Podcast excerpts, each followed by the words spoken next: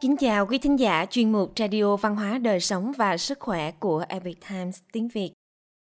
Hôm nay chúng tôi hân hạnh gửi đến quý vị bài viết của tác giả Andrew Benson Proud có nhan đề Người phụ nữ thuộc địa Mary Rowlandson sống sót qua cảnh giam cầm nhờ đức tin kiên định. Bài viết được dịch giả hữu minh chuyển ngữ từ bản gốc của The Epic Times. Mời quý vị cùng lắng nghe. Ngày nay có ít người nghe nói về chiến tranh vua Philip, mặc dù chỉ là một sự kiện quy mô nhỏ theo tiêu chuẩn thời nay. Nhưng cuộc chiến này đã tàn phá nước Mỹ thuộc địa. Nhiều năm sau khi tàu Mayflower cập cảng, thuộc địa Plymouth được mở rộng. Lúc này, mối giao hảo tốt đẹp giữa những người hành hương và người bản địa Wampanoag bắt đầu rạn nứt. Các nhà lãnh đạo thế hệ thứ hai của thuộc địa Plymouth bắt đầu phá vỡ các hiệp ước mà cha ông họ đã đàm phán và lấn chiếm lãnh thổ của các bộ lạc. Thủ lĩnh của người Wampanoag là Metacom, con trai của ông Massasoit, người đã giúp duy trì sự tồn tại của thuộc địa này trong năm đầu tiên đầy khó khăn. Bắt đầu tổ chức một số cuộc họp hội đồng với những người dân thuộc địa để bày tỏ sự bất bình của những người bản địa. Họ tôn vinh ông Metacom và đặt cho ông cái tên vua Philip như một danh hiệu cao quý. Ông bày tỏ mong muốn tiếp tục tình bạn hữu giữa những người dân của họ, điều mà cha ông và các vị thống đốc Plymouth tiền nhiệm William Bradford đã gìn giữ. Và ông đã đàm phán một thỏa thuận rằng ông sẽ không bán thêm đất cho những người định cư trong thời hạn 7 năm. Tuy nhiên, việc bán đất vẫn tiếp diễn. Năm 1671, nửa thế kỷ sau lễ tạ ơn đầu tiên, ông Medacom đã thực hiện một loạt nhượng bộ và đồng ý tuân theo pháp luật Anh quốc. Trong 4 năm tiếp theo, mối ban giao này tiếp tục xấu đi cho đến khi chiến tranh nổ ra. Thử thách đức tin của bà Mary Rowlandson Bản ghi chép nổi tiếng nhất về cuộc chiến này không phải là một tư liệu lịch sử của chính những sự kiện đó, mà là một cuốn hồi ký cá nhân do một người phụ nữ đích thân trải qua những năm tháng đó ghi chép lại – quyền tối thượng và lòng nhân từ của Thượng Đế, tường thuật về sự giam cầm và phục hồi của bà Mary Rowlandson vào ngày 10 tháng 2 năm 1676. Một liên minh các bộ lạc bản địa đổ bộ lên thành phố Lancaster, Massachusetts. Thị trấn bị phá hủy và những người dân thuộc địa sống tại đó bị sát hại hoặc bị bắt làm tù binh. Trong nhóm bị bắt có bà Rowlandson, vợ của một mục sư Bà mô tả lại cảnh tàn sát khi chứng kiến những người hàng xóm và các thành viên trong gia đình bị sát hại. Gọi đó là ngày buồn thảm nhất mà tôi từng tận mắt chứng kiến. Một viên đạn đã bắn thiệt mạng đứa trẻ trên tay bà và làm bà bị thương bên sườn. Bà Mary bị bắt cùng với ba con nhỏ vẫn còn sống. Hai trong số các con đã bị tách khỏi bà. Con gái 6 tuổi Sarah của bà đã bị thương. Cô bé qua đời trong vòng một tuần trên chặng hành trình mà họ bị buộc phải di chuyển quãng đường dài đến một loạt các khu trại của người bản địa. Đức tin của bà Rollinson là chìa khóa giúp bà sống sót. Bà đã ngộ ra được trải nghiệm khổ nạn của mình bằng cách xem đó như một thử thách đến từ Thượng Đế.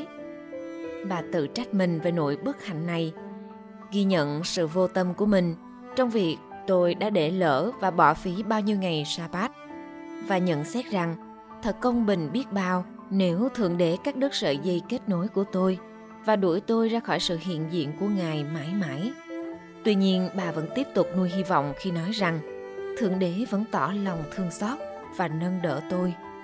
Và trong khi tay này Ngài làm tôi bị thương, thì tay kia Ngài chữa lành cho tôi. Bà Rollinson đã tìm thấy niềm an ủi và sự kiên cường trong một cuốn kinh thánh mà một chiến binh bản địa cướp được sau một cuộc đột kích và trao cho bà. Bà duy trì cuộc sống bằng việc đan quần áo cho những kẻ bắt giữ mình để đổi lấy tiền và thức ăn. Trong suốt thời gian này, bà đã được đoàn tụ với con trai và con gái lớn của mình. Bà Mary cũng đã nhiều lần gặp thủ lĩnh người Wampanoag, ông Medacom, người mà bà gọi bằng danh hiệu tiếng Anh của ông. Trong lần đầu gặp mặt, ông ấy đã thân mật mời bà dùng thuốc lá theo nghi lễ. Nhưng bà đã từ chối xem đó là một thói xấu. Bà nói tiếp. Trong khoảng thời gian tôi sống ở nơi này, ông Philip đã nói với tôi, hãy may một chiếc áo sơ mi cho con trai của ông ấy. Tôi đã làm như vậy và ông ấy đã cho tôi một đồng sterling. Tôi đã đưa đồng tiền cho chủ của mình, nhưng ông bảo tôi hãy giữ nó và với đồng tiền đó, tôi đã mua một miếng thịt ngựa. Câu chuyện của bà Rollinson là minh chứng cho phẩm chất cao cả của ông Meracom. Sau khi bà đang thêm nhiều vật dụng cá nhân cho những người thân, ông Meracom đã mời bà ăn tối và đến lượt bà tổ chức một bữa tối cho ông. Một ngày nọ, khi bà Mary kiệt sức đang lội qua một đầm lầy và bị mất tinh thần, ông Medacom đã nắm lấy tay bà và nói với bà trong hai tuần nữa, ông sẽ để người Anh chuộc lại bà. Khi đến một ngôi làng của người bản địa, ông đã cho bà nước để tắm và một bữa ăn nhiều đậu và thịt và một ít bánh lạc. Trong sự nhẹ nhõm, bà Mary trích dẫn dòng kinh thi, thi 106, dòng 46. Ngài cũng làm cho họ được ơn bên những kẻ bắt họ làm phu tù. Bà Rollinson đã viết rằng 20 bạn Anh là giá tiền để chuộc lại tôi. Cuộc hành trình dài hơn 150 dặm mà bà xem như một cuộc hành hương tôn giáo này đã kéo dài trong 11 tuần 5 ngày. Hậu chiến Bà Mary Rollinson đã sống phần lớn những ngày cuối đời ở tiểu bang Boston. Sau khi được trả tự do 6 năm, bà đã xuất bản câu chuyện về thử thách cam go của mình. Đó là một cuốn sách bán chạy nhất thời bấy giờ. Bà đã tái hôn sau khi người chồng đầu tiên qua đời và sống cho đến năm 1711. Bản thân ông Medacom đã bị sát hại vài tháng sau khi nhận tiền chuộc bà Rollinson. Con số thương vong trong chiến tranh vua Philip rất cao. Người ta ước tính rằng thuộc địa Plymouth đã mất gần 10% số nam giới trưởng thành.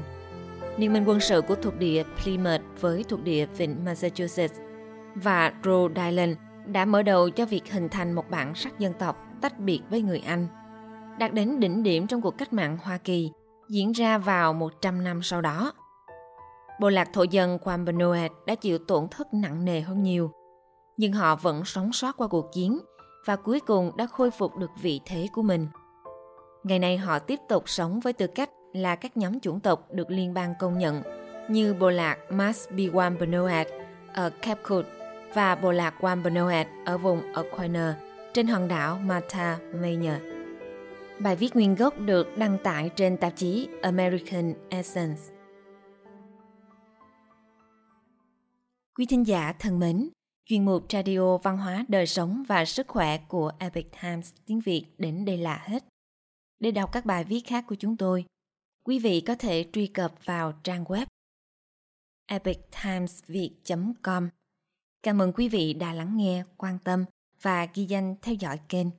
Mến chào tạm biệt và hẹn gặp lại quý vị trong chương trình lần sau. Kính chúc mọi điều bình an và tốt lành tới quý vị cùng người thân.